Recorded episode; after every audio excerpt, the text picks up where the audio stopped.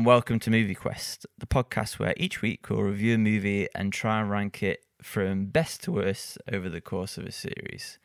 So far on our quest, we've reviewed Bird Box and Me and Earl and the Dying Girl, and this week I'll be choosing You Were Never Really Here for us to discuss. With me here is Ant and Aaron, and today I'm your host, Johnny. But uh, before we start our review of You Were Never Really Here, uh, Aaron, what have you been watching this week? So this week, I haven't really watched any films, which is really bad. Um, I mostly watch TV programs on my downtime, so I have been rewatching Scrubs with my wife. Hey, one of my favorites. It's yeah, I'm learning again fairly quickly that it's probably one of the best TV programs for like easy watching. It's also like really really funny. Yeah, um, so I think we've probably gone through maybe three seasons in less than a month. I, I love that show. I, I remember years ago watching it, and actually I would watch it the the watch it with the commentary as well. I remember for the first few seasons, my brother had it on DVD and watched it on the com- watched the commentary of it, and I love that show. It's great. It's pretty funny. Like I think where a lot of TV programs teeter around like race and sexuality and stuff, um, in not in like a modern day society because of just the way that it is at the moment. Um, I think Scrubs just hits the line perfectly. Like it just it's really funny. Like and it takes really good care of like people's race and their sexuality and and it doesn't really like make fun of it in a bad way. It makes fun of it in a like in a fun way. Um, I love that you're bringing up this is this is the show you want to bring up for our podcast is Scrubs. yeah, It's just like it's just funny because it's been around for years. I know it's but it's it's so so per it's so good. It's really funny. Um, I've also been watching The Punisher, which is season two. Hey, talking about our friend on uh, Mia and Dying Girl. What's his name? Uh, the guy from The Walking the Dead. teacher, Uh, the guy from The Walking Dead. Sean, Yeah. Sean, Sean from The Walking Dead. Um, yeah, it- the first season was. Have not, you ever seen it before then? Yeah, yeah, I watched the first season. It was okay. Um, I literally only watched it for the fight scenes. Like the fight scenes are choreographed really well. The actual story is mm, not great. Um, but I'm a sucker for like anything Marvel. Is it is there a new a new season out or something? Is that why? Yeah, you're yeah. Right. it, it came out about a month ago, maybe. But like, it's so good. Like in in terms of like fighting and stuff.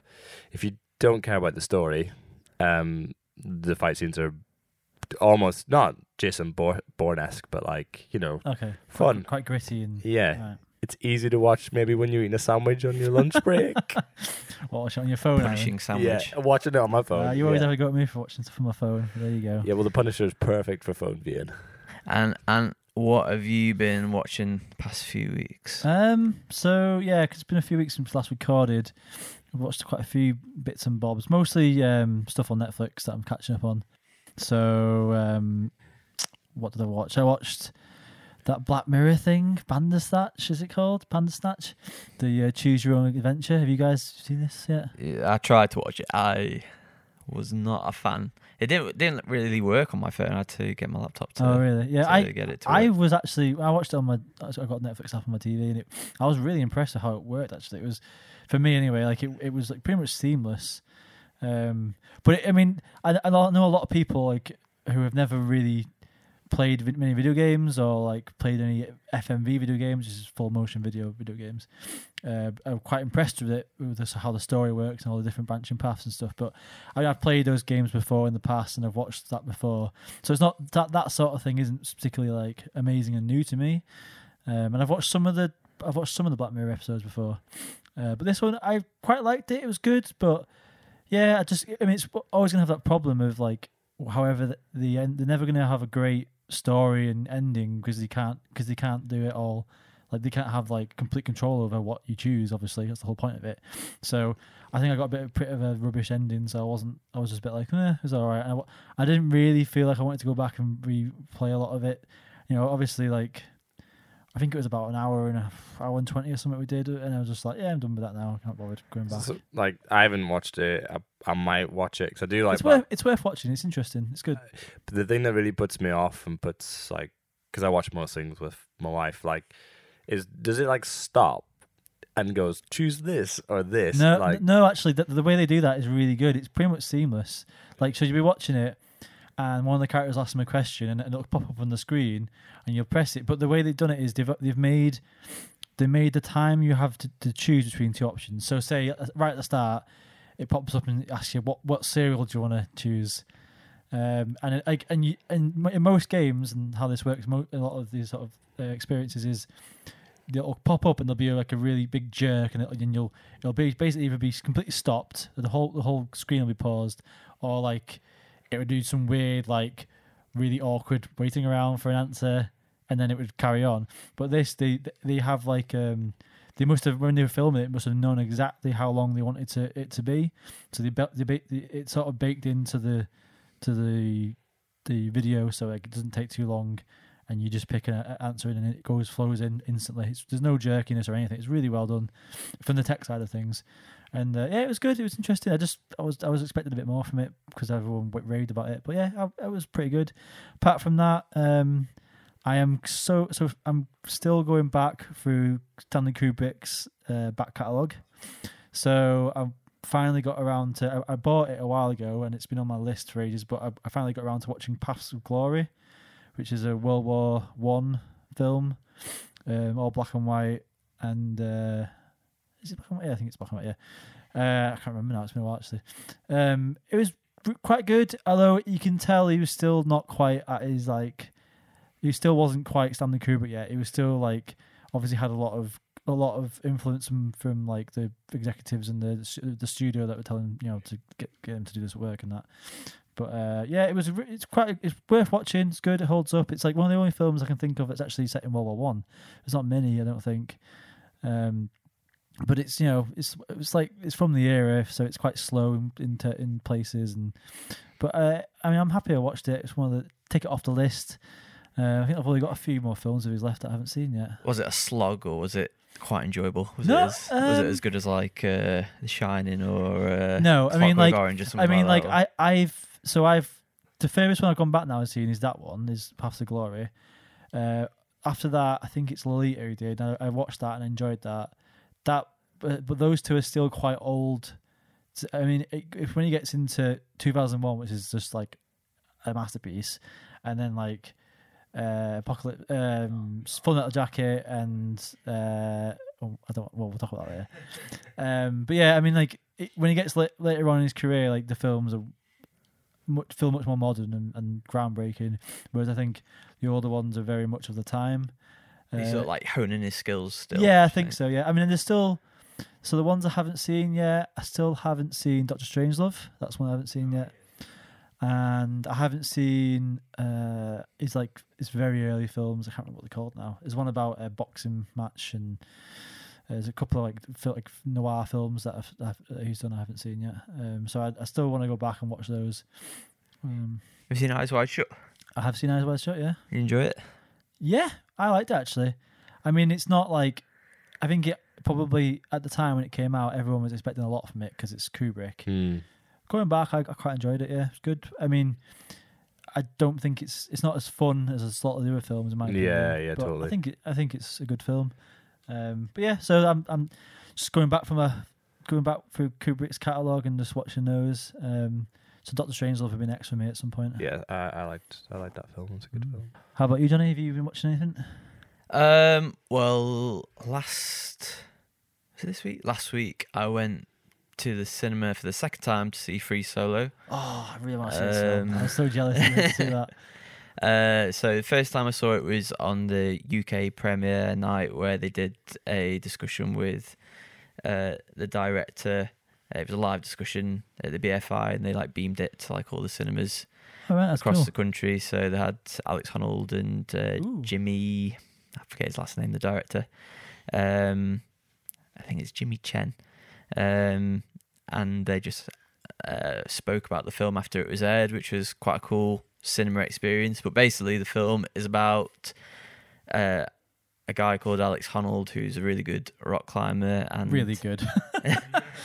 uh, and yeah, basically he just tries to climb this massive mountain in Yosemite. It's El Capitan, isn't it? Yeah, El Capitan, uh, but without any ropes. So usually, if you're doing it with ropes, I think sort of the average time to do it is about two or three days, and you're camping on a portaledge on the side of the the rock. But he manages to do it in three hours without any ropes or anything. That's ridiculous. Yeah, Three so- hours.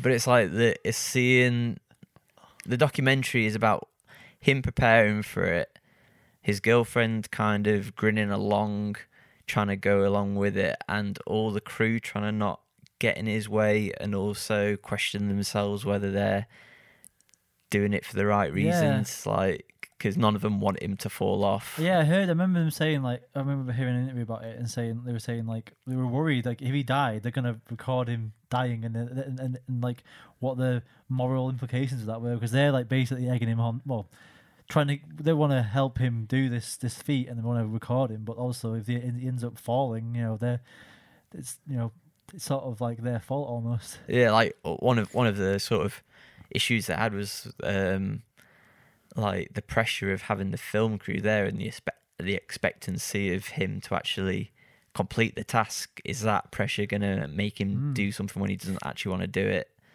Um, so like the first time I came out absolutely drenched with sweat and I was like a Oh. quivering wreck. Second time I wasn't so bad, uh, but yeah, it's a really good um, film. Really, I, I thought like uh, it's one of the rare films I've been to see twice. Second time I saw it IMAX. Was it IMAX? Was it um, recorded on? I'm assuming it's not recorded at 75 mil, is it? Um, it's definitely not recorded Yeah. on on film. And we report it being, being possible. yeah, because like they to get around some of the shots, they use like uh, robot cameras and stuff. Oh, so right, okay. there was like some moves where he thought he might actually fall, and he didn't want a person there, like filming him, like maybe put him off or like move a rock. Interesting. So they they put some little robot cameras Mm. there, literally they could move around. But uh, I bet it's just so interesting to like to go back and like look at how they filmed. I'd be interested to see a documentary about the documentary of him climbing, like as in because I'm sure they came up with like a lot of techniques to kind of yeah, like it. Like I do rock climbing, so I have a bit of a vested interest in it. But even just for watching it for for like the cinematography, there were some shots that just absolutely amazing. Like you could freeze frame loads of it and put it on a, like a desktop wallpaper. It just looks really cool. it's a really cool looking film. That's pretty cool. I, I like. I am gonna just off the back of your, your Yeah. recommendation. I'm definitely gonna watch it. I was disappointed that I couldn't go that Wednesday. Is it still on cinema? Um, It's got limited release, but Yeah. it just won a BAFTA. oh, the that's- best oh, documentary. oh, excellent. Probably get get. I think it's. I think it's up. Is it up for an Oscar as well? It is up for an Oscar, Yeah. and yeah, it'd be great if it if it won. No problem. Um, I'd love to see it at cinema, but Yeah. we'll see. Um, I think Jamie might get it on his National Geographic uh, subscription Ah, because it's cool. a National Geographic film. Get it Uh, on Blu-ray. Watch it on my house. yeah. So what else are you watching, Johnny? Um, I've watched quite a few films. Uh, watched Interstellar again, um, which is really good. I'm sure that's going to come up in the podcast at some point. I reckon. Yeah, like Good film. that is an amazing film. Good Um, film. great soundtrack. Anything new? Any, any new films that? Uh, Oh no, I watched Cloud Atlas. Well, that's not new. Again, Me too. what? How many times? That's well, Is that the third time you've watched I've it? watched the start of it seven times now because seven you times. just love Tom Hanks that much? Yeah, like it's like the f- first first time around was at the cinema and they had the power cut. oh, w- were we? yeah, at when that? we were there, yeah. All right, I was because I was going to bring that up, and then I, obviously, I- Yeah. I, just for some reason I see our friend Liam's face there, but maybe it was just me and you. No, it's me, you, Liam, and Sarah. Oh, of course it is. Yeah, Yeah. But I had food poisoning, so I was just like, I wanted to get home so bad because I was like, my tummy is like tossing and turning, and then like they had a power cut, and then they started the film again. It's like it's a three hour, three hour, twenty minute film. I was just like, oh, I just need Wait, to they go started it home. from scratch. Yeah, like every time they had the power cut, they started from scratch and then went back again, and then they got 20 minutes in, and then it happened again, and then it went 20 minutes in again, it happened mm. again, and then I was like, oh my days, I'm not gonna be able to yeah. last this. And we ended up getting like free cinema tickets that lasted like two years. yeah, but like we didn't even get to finish the whole film at the cinema. So yeah, second, second, third, well, second full time watching it. It's pretty good. Yeah, it's a good film. I mean, again, another film we're probably going to bring up in the podcast because, like, I, I, I, if it's not one of your choices, it'll be one of mine. Yeah, yeah. I think it's better second time around. Um, there's it's like lots of intertwining stories which are not really connected until like last two minutes of the film. You're just like, oh yeah, Yeah, but it's the Wachowski people. Mm. yes, Um, Siblings. so uh, yeah, the siblings. Siblings. So uh, it, it was always it was always going to be like complicated.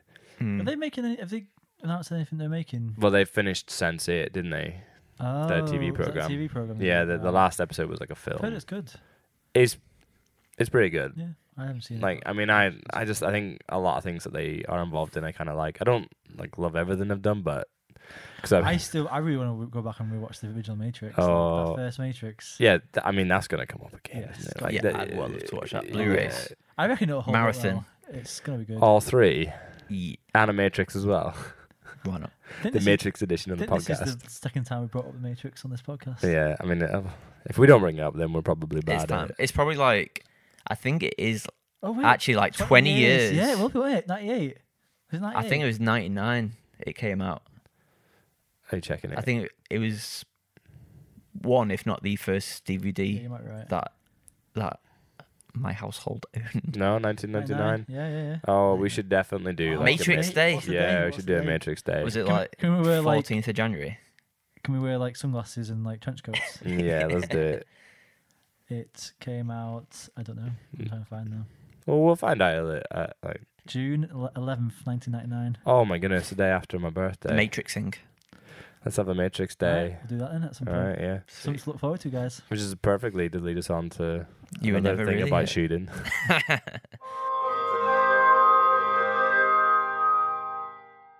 Right now, down to our main event. Uh, you were never really here. Um, we'll be discussing the film as a whole. So if you haven't seen it yet and you don't hear what happens, I guess pause the episode and come back to it in a bit. But otherwise, let's plow on. So the film opens up with a man trying to breathe with a plastic bag on his head. And then we see that same character burning a photo of a young girl and then throwing it in the bin.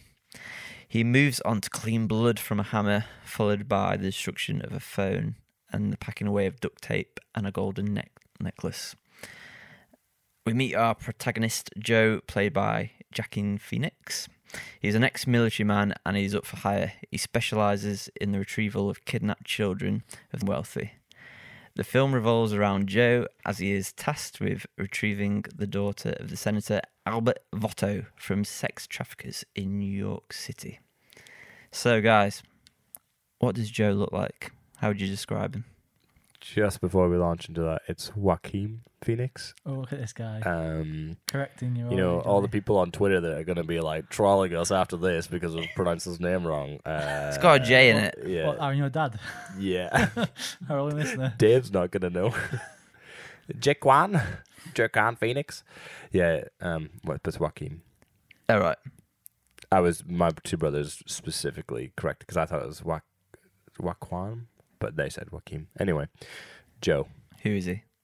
from the start of the film, um, it doesn't really tell you a lot, but as the film goes on, like I think you learn that he is. He's not really a hitman, is he? He's No, he's like a, almost like a mercenary sort of guy. yeah, like an ex-army. I wonder how you get into that sort of job. It's interesting. Like, uh, you you, you specialize in rescuing young girls. Like, that's a very specific job role. Uh, I I I thought he's. I don't know. I thought he was quite a.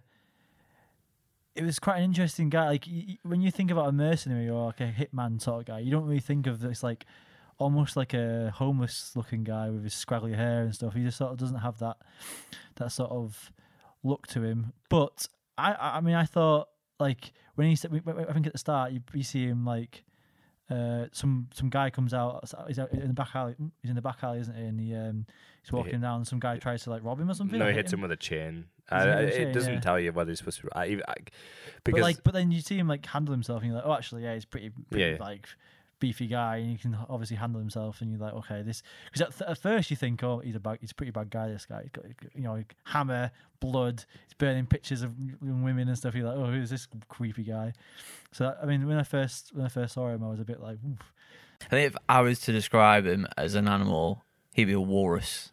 A walrus. Yeah, because he's like really dense. He's like a really He is- dense he is a looking very guy. Thick dude. Isn't Yeah, he must be like two foot He's a in proper, depth. he's, he's like- a proper unit, isn't he? Like, yeah, just like slick hair, ponytail, he? Yeah. but he's greasy. like just grizzly. He- like, he's like he's like in real life when you meet someone who's hard. He's like he's hard, 'cause- and but he doesn't look particularly like muscular or yeah, anything. yeah. But when you like when you actually realize He like could take a it's all it's all like hidden on the surface sort of thing. Well, it's exactly like it's exactly as we've just, just talked about. You know, when he gets hit by the chain and he just Yeah. like takes that dude down, even though he's just been Yeah. hit by a chain across the shoulder. Like Yeah. he's hard as nails. Like Mm. I think, like that's the portrayal that you get at the start, but as the film goes on, I actually find him quite childlike. Like Mm. he's there's a, there's a weird innocence about him, even though he's he's like completely. Um troubled by all these like demons and, and, Mm. and the kind of world that, that his job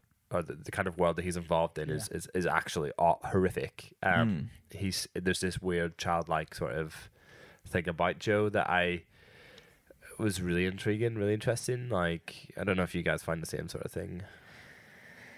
Um, not not so much uh childlike, I guess. Um, maybe just someone who's just going through like cr- major crisis, I guess. Um, so Joe, how does he get his work? How, what's he tasked with doing? Like, what's his job? He's basically, I mean, the, the the movie doesn't tell you exactly, but there's a gentleman who works in a building, an office building in the city that he lives in, where he goes to to get his work. So I assume the gentleman he is who who gets his work from is either like some sort of mercenary, but he has like a lot of contacts for um people who have people who are kidnapped. I mean, Well, I think what happens from what I understand is he has he had the Rolodex didn't he, of different people, and th- those people were contacts that Joe can go speak to, to, so he doesn't have to go directly to this fixer guy. So this fixer will get will get contracts in to that's people like like high you know high powered people who want to hire a hitman or hire a particular set of skills. And um, and then he'll go through a contact, a different contact, keep it separate, uh, so he goes to this uh, guy who owns the supermarket, and uh, and the reason why Joe was like, "Well, I'm not going to come back here again. I'm going to go down to, to the fixer," was because the kid saw him and saw where he lived, so he was sort of compromised. yeah, yeah, the kid that works at the store. Yeah, which, yeah, which, yeah. which you know comes in later on, doesn't it, in the film? Yeah, so he doesn't like to be like followed or people to know too much about him. I guess. Yeah, I think, but if you're in a shady like job that like like that kind of job that kind of work, like having your home safe is like priority number one. Yeah. Like obviously, I mean, it's like Well, actually, at the start of the film, uh, he actually he does his his kidnapping. Uh, he, sorry, he rescues the girl or whatever. Does his job. It's in it's in a different city, isn't it? Yeah, Because yeah. he flies back, so he must do. A, I, I would have thought he would do a lot of work like in other cities and then fly back to his to his hometown. I mean, we only see like two, um, uh, two of his jobs, like the Mm. one which the main film's about, and the the ending of the first one, which is in the first few scenes, and it's both like rescuing or seeming to rescue like young girls. Like, I don't know if he's got any like any affinity to that. Does Well, I guess if you think, if you, if you, yeah, because if you think about it as he's, he's, he's growing up, because has flashbacks to his dad being violent with him and him like be, uh, being traumatized as a little kid. So obviously, there's he, he must have some sort of affinity to want to rescue young children from horrible yeah, adults. I'm assuming that that's one of the probably one of the themes is that that's that they're trying to portray there. yeah, and I think as well, like there's the whole flashback with it when he, I think it was either he was obviously on tour as Oh, some yeah. sort of army unit Yeah. where the girl or or boy gets shot, and he's the one that gives um, that person the the chocolate bar, and I think just a lot of like life events revolving around children Yeah. have even like traumatized him in some way or like it's really affected him so he feels like the need to maybe be the protector maybe i don't i don't know like but he just seems like he i think he feels like it's his job to make sure that the ones that are really in need are saved you know which is pretty cool uh, it's like a it's a cool setup i guess But like the people he's like saved, I'm presuming are pretty wealthy because they got to pay him like a wedge of money. So Yeah. maybe he's not. Maybe he's just in it for the money. Mm, do you think though? Like I don't, I, I never really got that at all from him at, at I all guess in the it depends. We don't, we don't really know because we don't we don't see a lot of that how it goes. But I mean, like where, when he does later on, we'll get to this later, but when he does rescue the the main the whole part of the, the whole like major part of the film is rescues a young girl. It doesn't seem like he's doing it for money. He's just he's, he's trying to you know make sure she's all right and uh, rescue her from from the bad guys or whatever. It's quite a straightforward setup, really, isn't it? It's you know damsel in distress sort of thing, but of a modern age. Yeah, uh, like the main sort of, um, I say the plot of the story is that the senator's daughter has been uh, kidnapped. I guess, Mhm, but the senator knows. Um, somehow he seems to know uh, where his daughter is. No, he said he says he, get, he got a tip, didn't he? He said he got a tip off that it's, she's at this place. So I don't know if again I don't know if you're going to go into this, but I have got thoughts about. But maybe we can talk, talk in the end at the end about this. But, I've I have some thoughts. yeah, me thoughts, too. but we'll maybe come Yeah. back to those. In a I, I bit. don't Oh, have really? any Do not? thoughts. I, and I'm just, I'm adding into the conversation. Okay. um, so yeah, so basically, the senator goes to him. They have this conversation where um, he says, "All right, I know where my daughter is. I know. I, I, I think she's at this place. She's been kidnapped." Um, I think he alludes to knowing what goes on there, which Yeah, is like yeah. some sort of like sex trafficking. Yes. Um, and he he specifically asks him to be brutal Hmm. um, uh, with the people that he finds in there. Um, and then he just goes off on his raid. Like, No, I mean, it, the film is. I think we referenced this last time, but when it's like talking about being brutal, it feels really like Drive esque or like Oldboy esque, especially the hammer. Like that Yeah, that- has to be a nod again to. I believe it was actually. Yeah. It it has to be. It seems weird that like the film is quite similar to to to that. That it wouldn't be. Uh, I like the bit just before he goes off to try and rescue the girl, where he goes into the hardware shop and he goes up to like the row of hammers. Yeah. it's like, And he's like- I do- I do love that scene. He's like looking at all the different hammers, like, oh, this is a bit classic, and It this one's like an absolute beast of a hammer. It made just- it made me rethink about when I go into B and Q and I see the guys in the, in the tool section looking at the duct tape and the and the hammers. Like, oh, okay. yeah, but that was a really cool looking hammer. Like I'd never seen a hammer look like that before. That was like What, a what I liked about that was how how realistic it felt. Like it felt like, oh, I could imagine someone actually just I'm going to go get all my tools, all the things I'm going to need to to rescue this girl.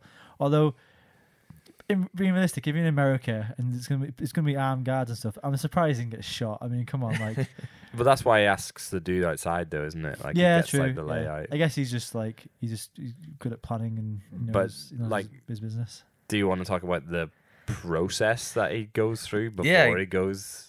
I guess so. Yeah, like how does he get into the house? well, I don't even mean that. I mean like the, Joe as a character has like this weird like build up to. Um, he goes to like the baths. He gets like really psyched up. Oh yeah, He um, he calls some dude, and then like remember he goes to like the I don't even know. Like he goes to this. Yeah, and he beats some dude up. Like he's like, "Don't be late on me again." It's like wailing on some guy who's not even in the camera. Yeah, I had to rewatch that because he was getting his pain medication, and and he was like, "Don't make me wait again," because the guy like he's waiting outside of the apartment for the guy, and the guy comes in and he's like, "Yeah, yeah, I'll be two minutes," and he shuts the door on him, and then like like thirty seconds later he comes back, and by that point he's like well pissed off and just like but I, I thought wasn't it that he, had, he was waiting for the guy to come, so he must have been waiting at the apartment for a while for him to actually turn up. That's what I thought he was pissed about. Mm, I think it was more the attitude of the guys he walked past, Yeah. where he just like slammed the door on him. But it just shows you that like he is obviously in some form psychotic, and He's then when it, damaged. yeah, and it but yeah, because well then it talks you know it sh- shows you scenes of like his dad obviously being abusive, and even though I feel like he's trying to disjoint himself from being like his dad, when he does stuff like that, you're like, oh yeah, you can see that you're related, like obviously. Um, but he has that. There's a particular scene where like it shoots back, and his dad has like a tile over his head, and it's like he drops the hammer, and it's almost like I think, it, or it's almost like he's ready to do whatever it is that he's ready. And then Joe has the exact same scene just before he gets into the car to go um, find the girl who's called Nina. Um, and he has the tile over his head, and he's like, "Whoa," having like this It's like funny, moment, 'Cause, and like, then he you takes think it off, and about, he's like, like, ready, and then there's this really like hard huge guy, dude behind guy. him as well. really think he's gonna But I still feel like Joe, if like like, Joe nice could just go for a like sauna and punch nice him and he'd be dead. warm and like relaxed, and he's going to get pumped, pumped up to go to do his job. But hey, it's like an interesting. Again, it's an Is it more like of a cultural sort of thing, like sort of thing like a Roman bath, like Yeah. some like going into what It's about like- to go into the like uh, goddess type things, going to the Colosseum. He's going to get getting ready. yeah, like a gladiator sort of Mm. thing. Um, so the raid, like where where he's doing all this prep, he's like ready to go in, and he sees a guy walking down the road. He comes out of the house, he grabs him, chucks him in the car, and questions him like, "How many people are in the house?" And he says, "There's two. And then we go in, and it's just I, It's- I, love the way this was shot. I love the way the whole scene, oh, like how it all uh, like happened. inside like- the house. Yeah, like I love how we didn't really see him actually do any like. Vi- it wasn't violent. You just saw the aftermath, like on the little clips of the CCTV and stuff. That was really nice. Yeah, it's like he's on the rampage, but you just see him walking from And- like shot to shot, And but you don't see any actual violence really. And if I'm right in in remembering, there wasn't any. I feel like there wasn't, wasn't much music at this point. I feel like it was cut into the CCTV where it was pretty much silent, and you saw him. You just saw the aftermath, and you saw like the body on the floor, blood coming out. It's just like it was a really good. It was a really cool mood, and Mm. it was all black and white, and like it, you, sort of felt a little bit removed from it. Yeah, Um, I kind of felt like I was watching the CCT after the fact kind of Yeah. thing. Like they were going from like shot to shot, and like there was just like a little. I think there was just like a little, almost like staticky kind of noise, just Mm. like a, a like the sound of a TV monitor on in the background. I'll say though, this whole section made me deeply disturbed. Like I felt sort of quite sick when I watched it. Yeah, me too. because like obviously you hear about like these sort of sex rings or like underage things and you're like okay yeah they probably exist but you don't really want to think about it them 'cause it's horrible especially like you hear about it going on in, in Britain and in politics or the high, and again in America and people, I remember I think Sacha Baron Cohen was doing a, a program recently in America and he um he said that basically somehow it came across a uh, underage sex ring and like reported it to FBI because they and they didn't show it on the program and stuff. But like you, you see this in context and you just think, oh, this is absolutely horrific. Like it's like one of the worst things I've ever. yeah, it's of the worst things I've ever disgusting. It really is just absolutely. And it's not. And they don't even show that much. It's just the thought of these Yeah. really young girls. But do you not think that's why they didn't show that much? Oh, like yeah, you course. don't need it's one of those situations where like you don't need No, to yeah. to see how horrific it is. Just the actual You, just thought seeing, of it is gross. and gross. seeing the way that they, like like Nina. I'm assuming she's probably drugged or something, but the way that she's just so dead. When, So we Mm. so we meet so we meet her during the raid, and and she and he picks she's her up and stuff. she's, she's numb. She's, She's pretty much numb to everything. and She Yeah. doesn't really get what's going on. I don't think she is on drugs because uh, just after the raid, he checks her arms because like how you would keep somebody there is by like giving them heroin Yeah, or something, yeah. so they're addicted to it. And he like pulls up her sleeves and checks her arms, and Yeah. she doesn't have uh, any marks on there. So it's just like that kind of makes it even worse. That, Yeah. that, that when when he gets to her, she's just like almost dead But inside. this this again talk, ties into stuff I want to talk about later, but we can leave that later on. But like, how long was she in there for? Because I feel like that must Mm. that must it must take a, a while for you, a, quite a decent amount of time for you to become that numb. But maybe not. I don't know. And that's kind of like you know when the dad says like be brutal. Like as a viewer, I was like very very up for like, and it's weird how a film makes me. It's like Yeah. I want to see violence. Like it's not. I don't think that's. A, I don't know if it's a good thing, but it is. Um, I was like really like I wanted to see someone get really hurt, and I, I don't normally feel that way. Obviously, so you both obviously uh, you talked about like you liked how it was shot. I actually didn't really like Oh, how it was shot. No, I, it's weird. I, I, the Wire, um, um, the program, uh, a TV program that I watch.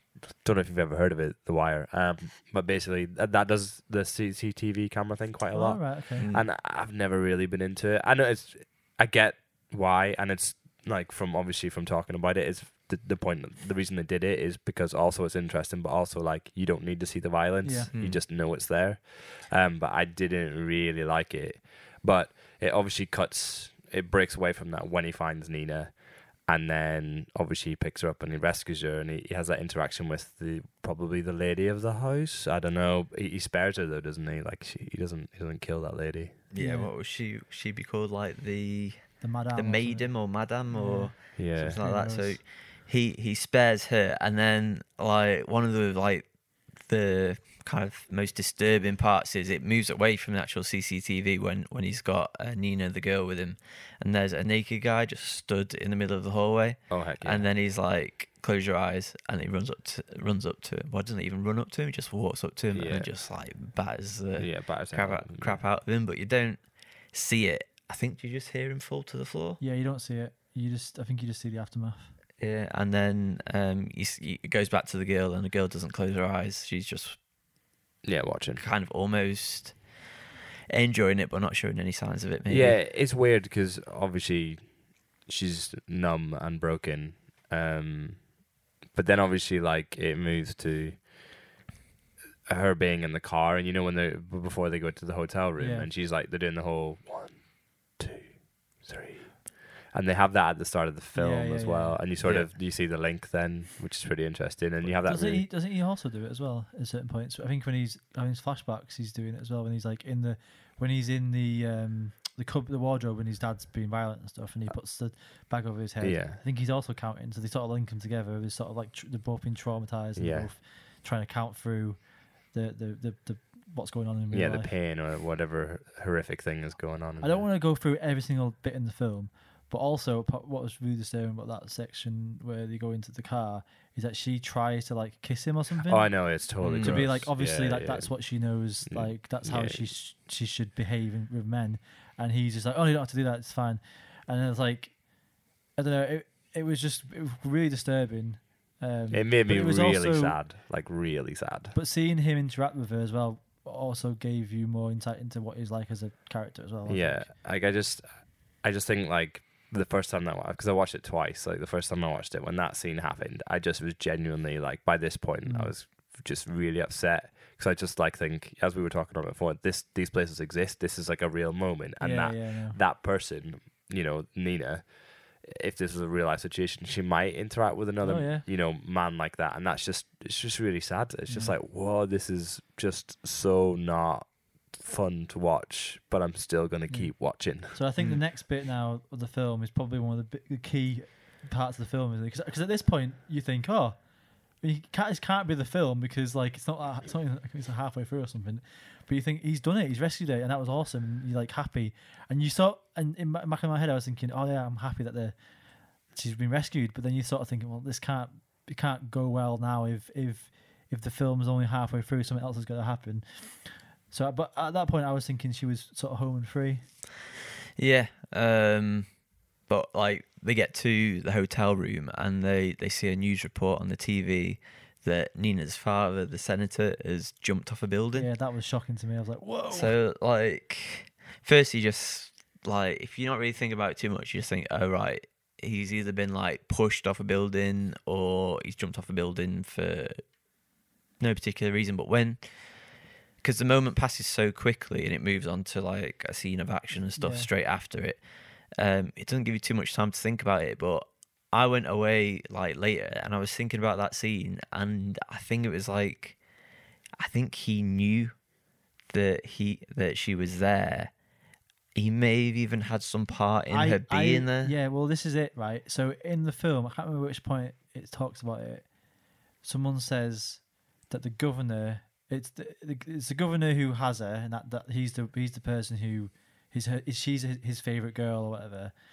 Um, so it's different to the congressman. isn't it? There's congressman and who's the dad, and Yeah. the governor is obviously he's he's trying to um, try and become a governor again. He's re, he's re uh, what's the word? He's Been trying, he's going for a re-election. yeah, re-election. Yeah, um, but they say something about like how they trade girls, and I was and my thought afterwards was like, I wonder if like it's also the mother of the of Nina killed herself. yeah, yeah. so yeah, I'm yeah, thinking, I wonder if this is some sort of weird like he's traded his daughter to become to like as as like a, a way Like of better getting, his career yeah, a way sort of getting, g- getting better in his career or something. But I'm not. I'm not. To be honest, I'm not.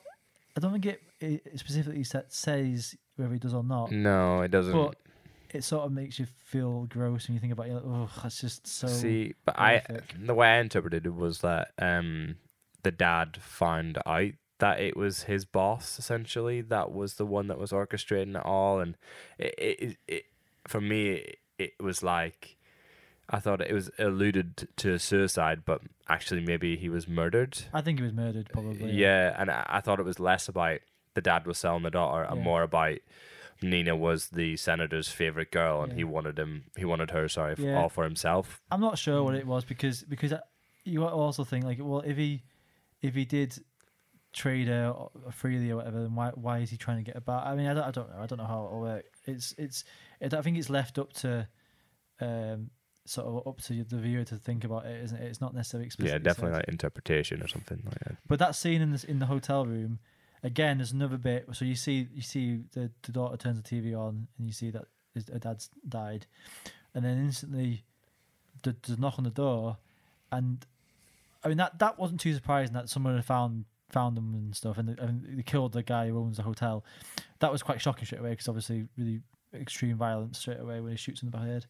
Um, but the fact that there were police officers that was that, that creeped me out that as well. That was like, oh, that's horrible. Because you don't know that it's the senator yet. No, no. And then obviously, so when that the impact happens, you're like, oh my goodness, like it's the cops, they're in on it, or they're by guys dressed Yeah. as cops, and then you have that like amazing kind of really grotesque kind of Oldboy type fight Yes. scene where like Yeah. it's like two dudes who are obviously out of breath, really struggling to like beat each other. Right. Okay. So, um, we've got to the hotel room. Um, we've had the fight with the two guards that come in, brutal. uh, and uh, Joe loses the loses Nina. Um, she gets taken away from him, kidnapped again. He's only she's only just been rescued, and uh, he's killed one security guard.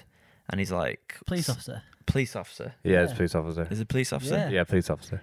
Right, police officer. Yeah, He's- that, that's why it was crazy. He was like flipping out, police officer. so he knows that like there's a higher force involved Yeah. um, something which is not just sort of local level um, sex traffickers. There's there's there's a greater force at work here. So he starts retracking his steps. He goes back um, to the fixer who set him up, finds he's dead. He uh, calls up the person who gives him his money. No answer. He's dead, and so's his son. And then he works his way back home to his mother's house. Um, he creeps around because he's not uh, not particularly He knows. Sure he, of he what's knows, going on, He really. knows like that the the kid knew where he lives, so he knows his co- his whole house is is, is compromised, isn't he? So he's he's thinking like I'm gonna run into someone here. I'm gonna I need to wa- watch out. Mm, and he creep, creeps up to his uh, his mother's room to Oh. find her Yeah. with a pillow over her face, shot in the head. Yeah. It's brutal. I think w- while she's asleep, maybe I don't know. yeah, I I don't think he was when, when she was asleep. Seems Yeah. kind in a way, I guess. Mm, but he's like fuming. Yeah, I mean, He's out for revenge, isn't he? Yeah. I mean, already he's he's already really angry um because of the whole Nina stuff, and now they've done one step One more. step too far. yeah, and you can hear downstairs that there's creeping around, and like at that point, if it was me, like I'd probably just be like shouting and screaming and just like run down there with like He's Cool and like, a- collective, you yeah. chair, army he's like- trained guys, army trained. he knows what he's doing. He goes really quietly. Does he have a gun? He does. does Yeah, he's got he? a gun. Yeah, he finds a gun. I think it's grandma's room, maybe. No, I It think was it is Grandma, room. his No. mum's room. I think he. Mum's room. Sorry, You I She's- think she's he- just grandma age. I'm just getting mixed up. I think he doesn't. He go and get a gun at the point he after after the um the hotel scene. If he goes and gets one, No, the gun's in his Somewhere. house. Gun's in his house in a Sure. drawer. is it? Yeah, Yeah. yeah, yeah. so- Ah, yeah. okay. Yeah, he loads the gun. He goes downstairs. Right. Pap. Yeah, he shoots two. One guy's down. Pap. The Do you, other do guy. you see him get shot? I can't remember, or did they just allude to it again? Uh, no, you get Did you he? see him get shot. One guy goes down straight away. The other guy gets injured. Oh, flip. Have we talked? Because Joe's been shot in the face, and he Oh, removes yeah. the, he removes the tooth.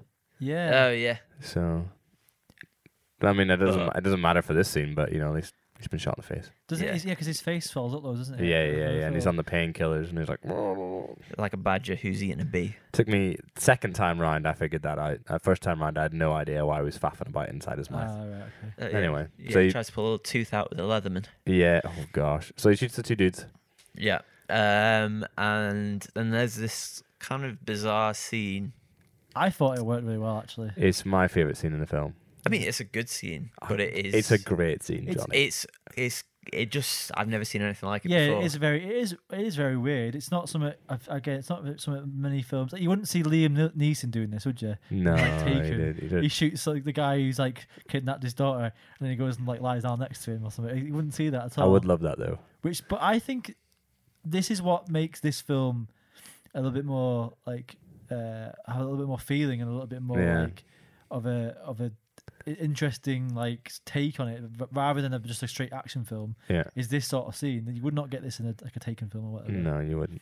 So yeah, and he ends up like he lies down next to him, doesn't he? Yeah. And talking and he's asking him questions, and then they end up singing together. don't they? Yeah, yeah. He holds his Is hand. on the radio? yeah, the song on the radio. Yeah. I thought it was a great moment. There. Yeah, it's, it's really beautiful. It's a really beautiful scene. Just that's why I mean, like he's Joe is very childlike. He's not. He's not a monster. He's he's he's both, which is weird. I think it like alludes back to maybe his like military days, like if he's seen like a lot of people die, Oh yeah. and it's yeah, like yeah, yeah. if he's got if he's lost like a close friend to like see how horrible it is to die to try and make that moment slightly more pleasant. Uh-huh. Obviously, like I think this this um agent who's coming to his house is just a grunt really maybe Yeah. maybe doesn't particularly know what what they're doing he's just Mm. been given some orders but still like killed his He's, his mum so um he sees the pin, doesn't he? The the pin for senator or like some sort of U.S. Oh, right, okay. That's why. Well, yeah, he asked. Mm. Well, he, a- I think yeah, he asked him, doesn't he? And he tells him it's the governor. Oh, okay. I think I think that's who tells him who the who the guy was. wasn't Yeah. Who who's got Nina? Where where, where the where she, I think he says actually yeah. As he, uh, she's, She's his his favorite. favourite, Oh, what of course. says. Yeah, that's now, the, yeah. that's that scene. so like after we're moving on from here like joe i think he actually robs the agent's suit because Yeah. he he, yeah, he does. Yeah, he then he then he's wearing a suit. Yeah. goes to to bury his mother in a lake which we'll we'll come back to in a bit Mm. and then he goes out to to rescue Nina um, from the uh, is it the governor or the senator? Senator. The Senator. senators. Oh, I thought it was the governor. Maybe it's the governor. Is it I, the you know what? senator or I the have no governor? idea how like the American politics thing works. It is. Um, it is the governor. Yeah, the governor. It, the governor's mansion. goes with his trusty hammer. Yeah. Yeah, always. But like the mansion looks like something out of like Vice City or something. Yeah, it looks like it looks like something out of Hitman or something. Like a, it looks like some epic uh, Italian styled. yeah. Like It looks yeah, just ridiculous. mansion. Yeah. It looked like you know, it looked like it looked a bit like a, um, the mansion in Scarface or something. We got all like the guards Oh, outside, yeah, yeah, that's like, the one. yeah. Yeah. like Tony Montana. Like, yeah. Yeah. So he like creeps in there. He takes out a couple of guards. The way that shot is really cool, but I know it reminded me of a little bit. Sorry, this is completely separate, but um, in Sicario, where um, Benitez Benitez del Toro is that his name? Benito del Toro goes in and kills the drug lord. and, Like sneaks into the house. Spoilers. Oh, yeah, yeah. Spoilers. Yeah, spoilers. Yeah. Did that again, didn't you? Second time, mate. It's all right. Hang on, hang on. You know what it reminds me of? It reminds me of um, in Sicario. uh, I seen in Sicario. Okay, I can't talk it. Yeah. Oh, whatever. So uh, Joe goes to the house, to the mansion, um, and he goes in to, to try and rescue Nina. The mansion's really cool looking. Uh, got some like Italian styled marble going on, classy kitchen. Yeah, there's a lot couple of like. maids. I thought I saw quite a lot of naked uh, young lady statues around as well, so I thought it was Mm. quite interesting. I Mm, noticed there's like a couple of statues, a couple of paintings that were dotted about. and just you think this- allude Yeah, this guy's what's got this guy's got a seedy nature. yeah. Yeah, it's totally gross. I Yeah. mean, it's weird that like some sort of weird um sex offender dude would have like would flaunt it like that, you know. And and how much is he paying his that- like entourage to like? People like that don't think they're gonna get caught, or do Yeah, it's true. But then we have Joe, so exactly? Joe's gonna come in. thank gosh he exists in the universe. Huh? Yeah, and and use his DIY skills on the bad guys. like I guess like if you saw like a cherub water feature in someone's garden, you won't really think much, would you? No, It wouldn't like make you think, oh my days, this guy is like needs to be put on a list. no. Yeah, true. this guy's a pedo. Yeah, I but think I think if I had a, a, a if one of my rooms was decorated for a teenage girl, I don't actually have a teenage girl as a daughter. That might be a bit weird. yeah, I mean that's something else. you could just be like a massive Avril Lavigne fan. Yeah, true.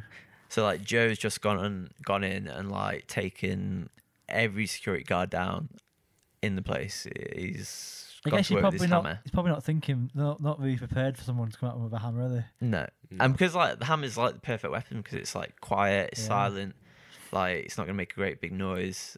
Um, it's the perfect tool for the job, really. Yeah, yeah. Hey, hey. Um, so Joe's lurking around the house. He goes into this room, which is like probably maybe this the worst kind of scene almost to see this room with like pink kiddie wallpaper Oh, yeah. and this Yeah. really Totally gross. horrible um like nursery rhymes sort of style Mm, song mm. playing over the radio or CD player or is it a vinyl player? I don't know. But it's just really creepy that this person's kind of made this like bubblegum dungeon um Mm. for to keep like these young girls in. Yeah. Um but Nina's not there. No. She's not there. But he's there. He This the governor. the governor is in the room, isn't he? Yeah. I for some reason when I watched this scene, I I don't know what it was, but I didn't. I thought he might have killed himself or something. But then like. Obviously he didn't, but uh, that I, I I wasn't for some reason I wasn't expecting to see her. I don't know why. I just I, I was more thinking he was going for revenge on the governor. He was going to kill the governor, and not really that he was going to rescue the young girl. I don't know why. I, I don't know why that, that was in my head at that point. But so I was like quite shocked when I saw him already dead, and I thought I sort of felt bad on Joe because Joe seemed up, upset as well. He was like, I, wa- I wanted to do it. I wanted to use my hammer. Yeah, no, I never really, un- I still don't understand that scene. Is it like I didn't? Because basically Joe breaks onto into tears Yeah. and then drops the hammer and has that moment where it's flashes back to his dad and his dad drops the hammer, I think, or something. I don't know. I'm not But- sure what that what yeah what they're trying to. I don't get it, but like I just thought he was just frustrated. that I he th- didn't get maybe a to- mental breakdown or something. Like I, to me, it just felt like it was frustration, but I don't, I don't know. Yeah, it's who knows. happiness? I didn't. It didn't. See, it didn't read as happy to me. No, not at all. Like I feel like it wasn't like he was like because because Joe is is he's a hard guy, and it's not as if like he's like oh finally someone killed him. It was more like he wasn't able to do the things he wanted to do to them to to make them pay. Or do you think the fact that like he could have been sad because she's lost her innocence again? But I don't think at that point you know it's her. I it's think- pretty. I mean, it's pretty obvious. Like I knew, I didn't. I didn't. I knew, know. I didn't. Have a I clue. knew, I knew that it was her. I think like the only reason she, um, because you do find out. Well, I don't. Do you find out that it's her? that Yes. it's Yeah, Nina? it's so yeah, because blatant. Like- he goes downstairs, and again, he's the, the, the mansion's pretty much empty, and he goes downstairs and he's, he finds her eventually.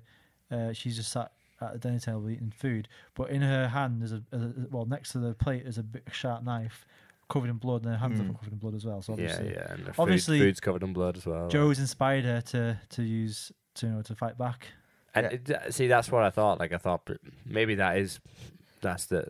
I think. I think I have decided that. I think it's because he's sad that she's lost her innocence. That's why he's crying. Yeah, maybe. Yeah, I guess Like- that leads nicely into what we think of the themes of the film are because um, I think a lot of the film is about people becoming products of their surroundings Hmm. and um, Nina seeing Joe stand up to um, to the guys who have been abusing her and you know take one of them down. Like if uh, she hadn't seen Joe do that, would she have killed uh, the governor? Um, maybe not. Yeah, maybe, She probably not. just would have been submissive to yeah. to what else was going on. Um, and also think it's a theme of maybe not maybe going against your surroundings. So if Joe's grown up in a really abusive home, but he still managed to break away from that, like I feel there's two I don't know if he has though. films. I, I don't think he has. I, has. I don't think he has. I think he's still living with that trauma. I don't yeah, think he's yeah. got away from it. every day. The whole suicidal tendencies thing, like the fact that he tries to keep committing suicide, like the whole preparation before it's going also like-.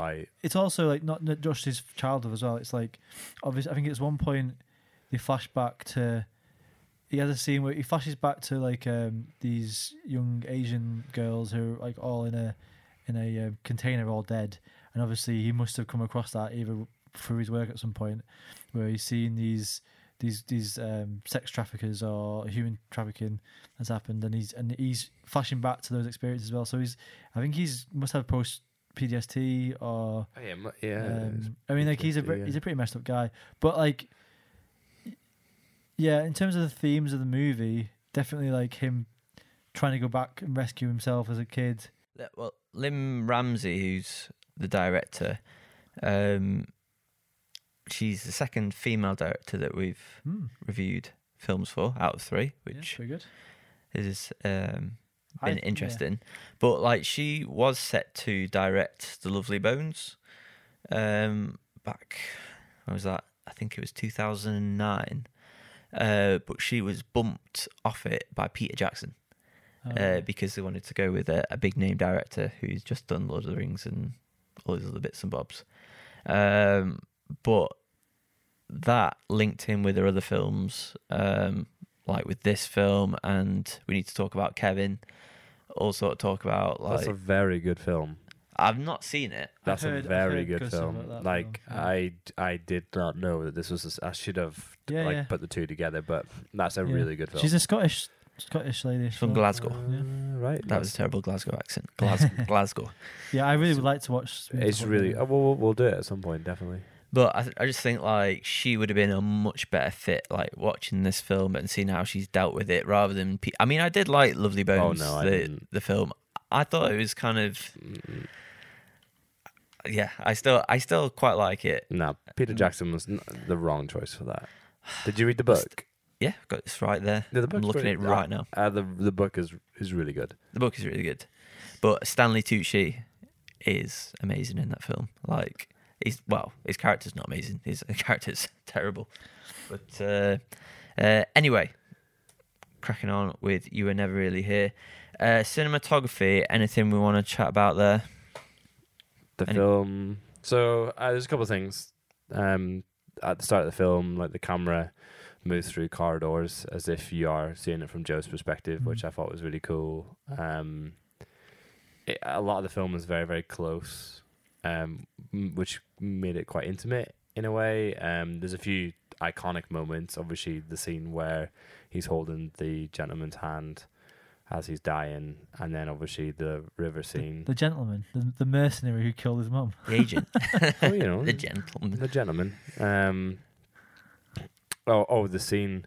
You know when he's having the struggle inside the um the hotel, and then it looks up and it's like the, the mirror. yeah, The the, mirror. the Yeah. sexy mirror. Yeah, I for me the cinematography. Uh, I remember when I was watching it, it stood out as being like, "Oh, this is really well and interestingly shot."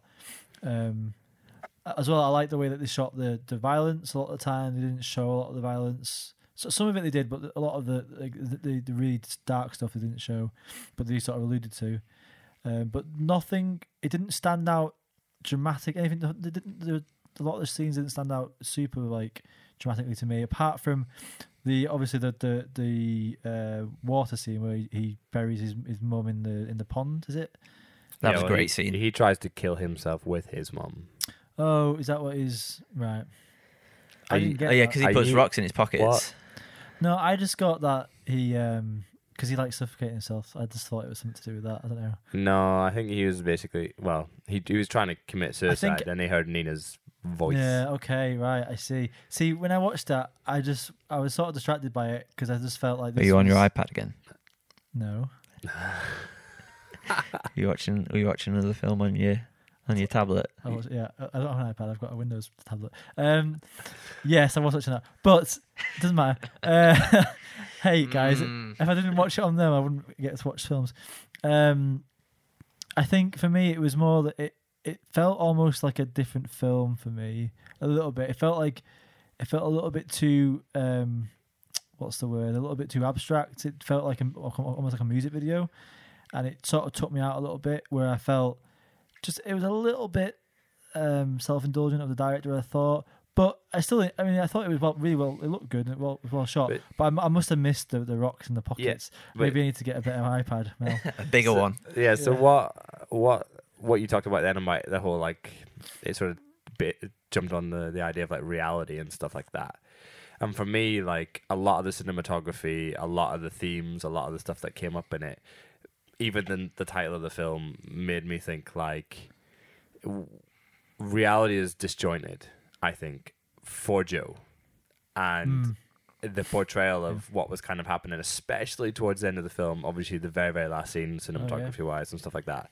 Like that, it it basically like. I think he started to lose his grip on reality, or me as a viewer, I was like, Yeah. "Is this real? Is this not real? I really don't Yeah. know what's going on Yeah, anymore." exactly. And and I kind of like that. It's like, sort of almost like a like a um, Trainspotting scene where he goes into the toilet. That sort of reminded me of that a little bit. Um, it's just like a completely like yeah came out of reality for me, but it was well shot and it was it was again I think it tied in with the start of the film, doesn't it? A lot of Mhm. the did you hear her voice at the start of the film Yeah, and stuff? So. Yeah, and apart from that, the other thing, the other I guess thing to talk about would be the ending scene in the diner. so we prior to this we sort of had a little conversation and both Ant and I enjoyed this scene. Jonny did not enjoy I did scene. not enjoy. Um, but scene. essentially there's this diner. Um, so Nina is safe, Joe is safe. They've escaped. They've gone through this really horrific thing. Um, and Nina basically um, disappears to go to the toilet. And what happens is Joe takes a gun and shoots himself in the head. Yeah. And then everything in the diner continues on as normal. So obviously we all know as a viewer that it's not actually happening. Yes. And then Nina comes back. Joe wakes up and says, "You're you all right? We need to go." And then they leave.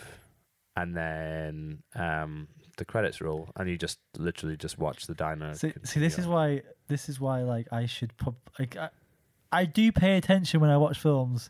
I promise, but sometimes I miss things. I must have missed something because I th- I missed when um, the fixer at the start of the film told Joe that the mother of this girl, or maybe it was the senator, uh, it was a congressman who said this, but that she had killed herself, right? I didn't. I missed that. So I got to the point at this point in the film where he's in this diner with with Nina, and I was thinking, go find the mum. Why? Why isn't he trying to find the mum? I don't Excellent. understand. That's so good. And then when we watched it, I was like, oh, okay, yeah, of course, I'm being stupid, right? Obviously. I was just thinking that this is odd. Why isn't he going to find like a family member of hers or something to? But I guess he, you know, he probably doesn't want to. He doesn't want to give her back to her family because she's not safe. yeah, Um, yeah.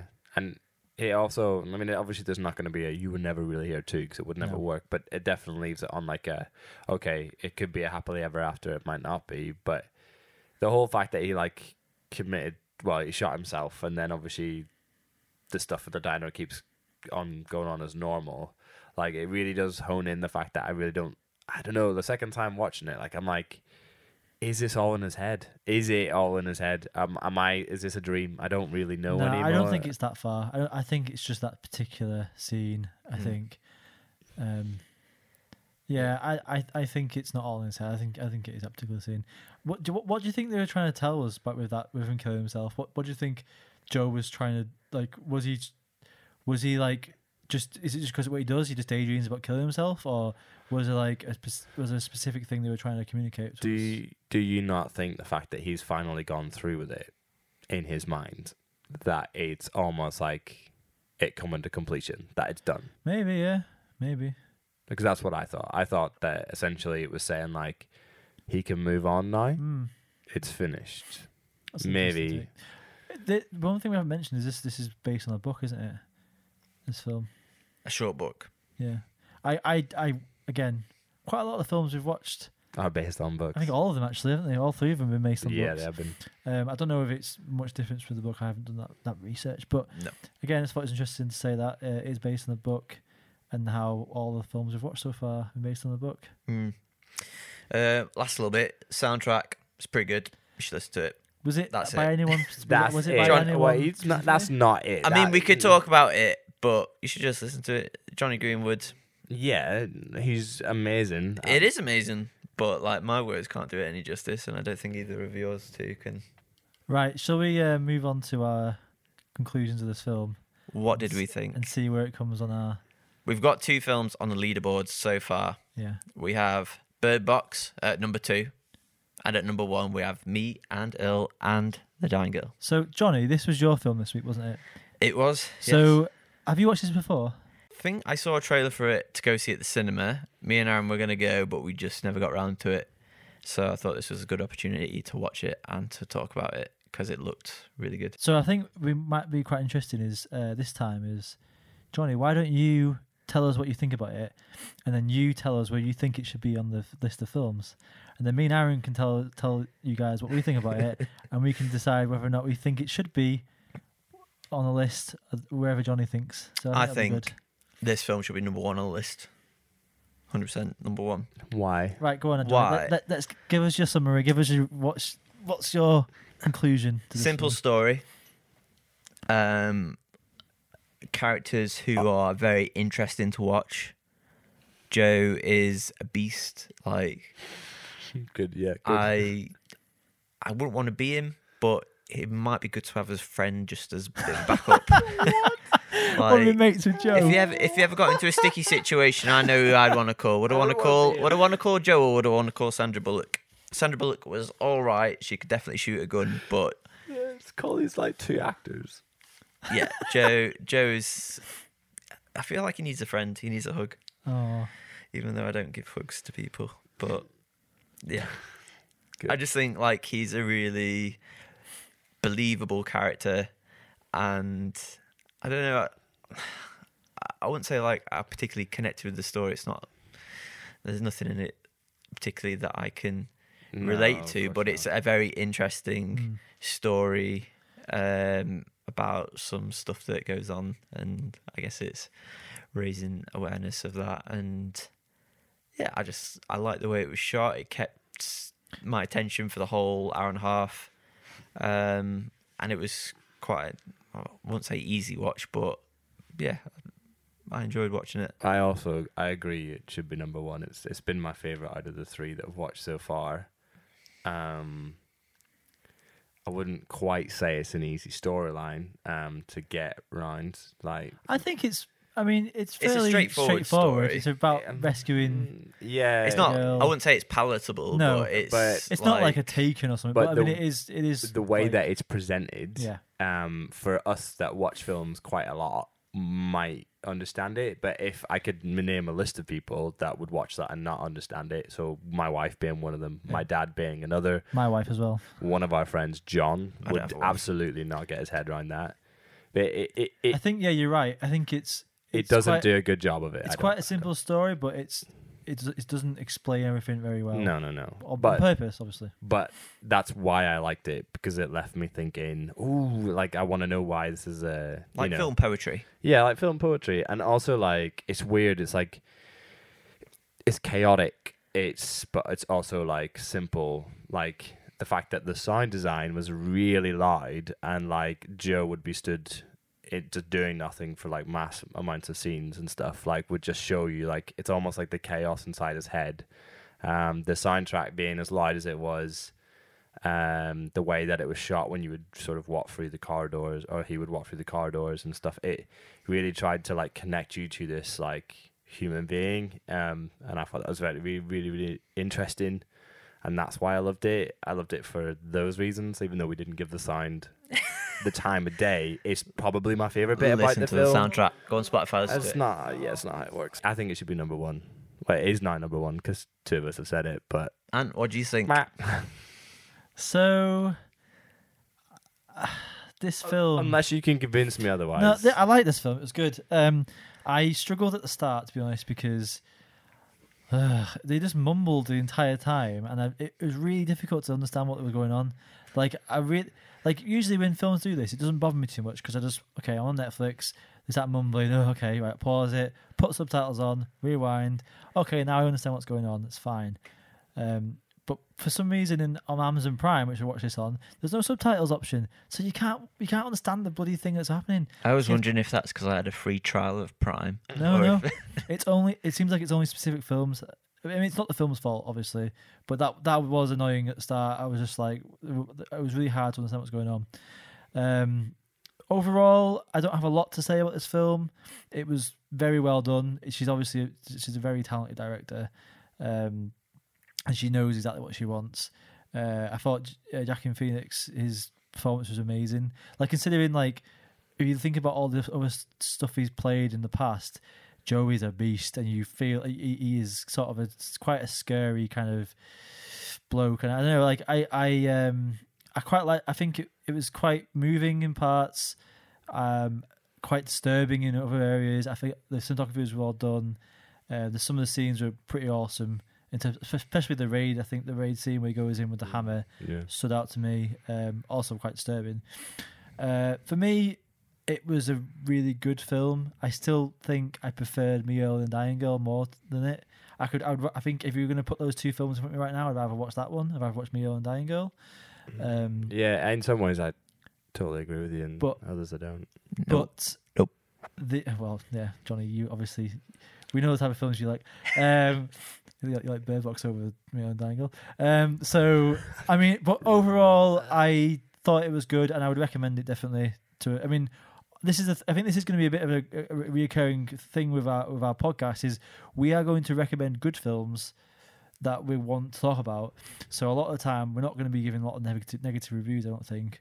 Um, but yeah, in general, I liked it. I would say it's not as I would say put it in between Mio and Dying Girl and Birdwatch, but I'm gonna get outvoted. I'm getting outvoted, so it looks Yeah, like I mean, yeah, but you have just said that. Like, if I right now, today, right now, if you were to say, "Oh, which one would you prefer Don't watch?" do this.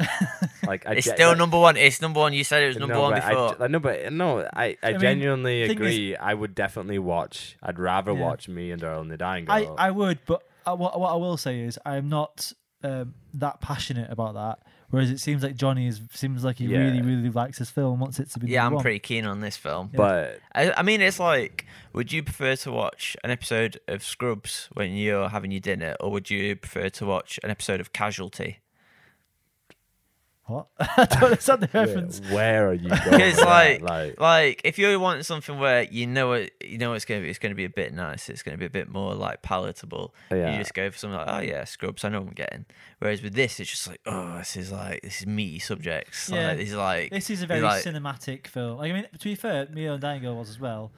Um, but I'm I, I would be happy for it to be number one. I'm not like super. I, opposed to I still Thanks, think it, I still think it should be number one, but I just think Thanks, Harry. I probably would prefer to watch me on the Dying Girl more. yeah, o- I think o- it- over this. I think it's it, it's quite ne- ne- ne- negligible, but I mean, it, it's a real diner. it is quite depressing. It's a real yeah, diner, yeah. like, and it. That's not to say that that's bad. It's just, I, oh, man, it's like a four course meal, isn't it? Yeah. So, but anyway, so it's still number one. um. So yeah, that is the end of the podcast uh, for this week. So we've ended up with uh, you were never really here at number one, Bird Box at number three, and me, Earl, and the Dying Girl That at number cheeky. two. Uh, if you want to email us at email us at we don't have an email yet dot com. yeah. Please don't email us. Please don't email us. We don't have any. don't get us. yet. Don't get at us on Twitter No, And, please don't do that. for Um, Joaquin's like name. next time we will be uh, talking about Ant's choice of film, which is. a ghost story. So join us again next time, and we'll see you soon. Bye.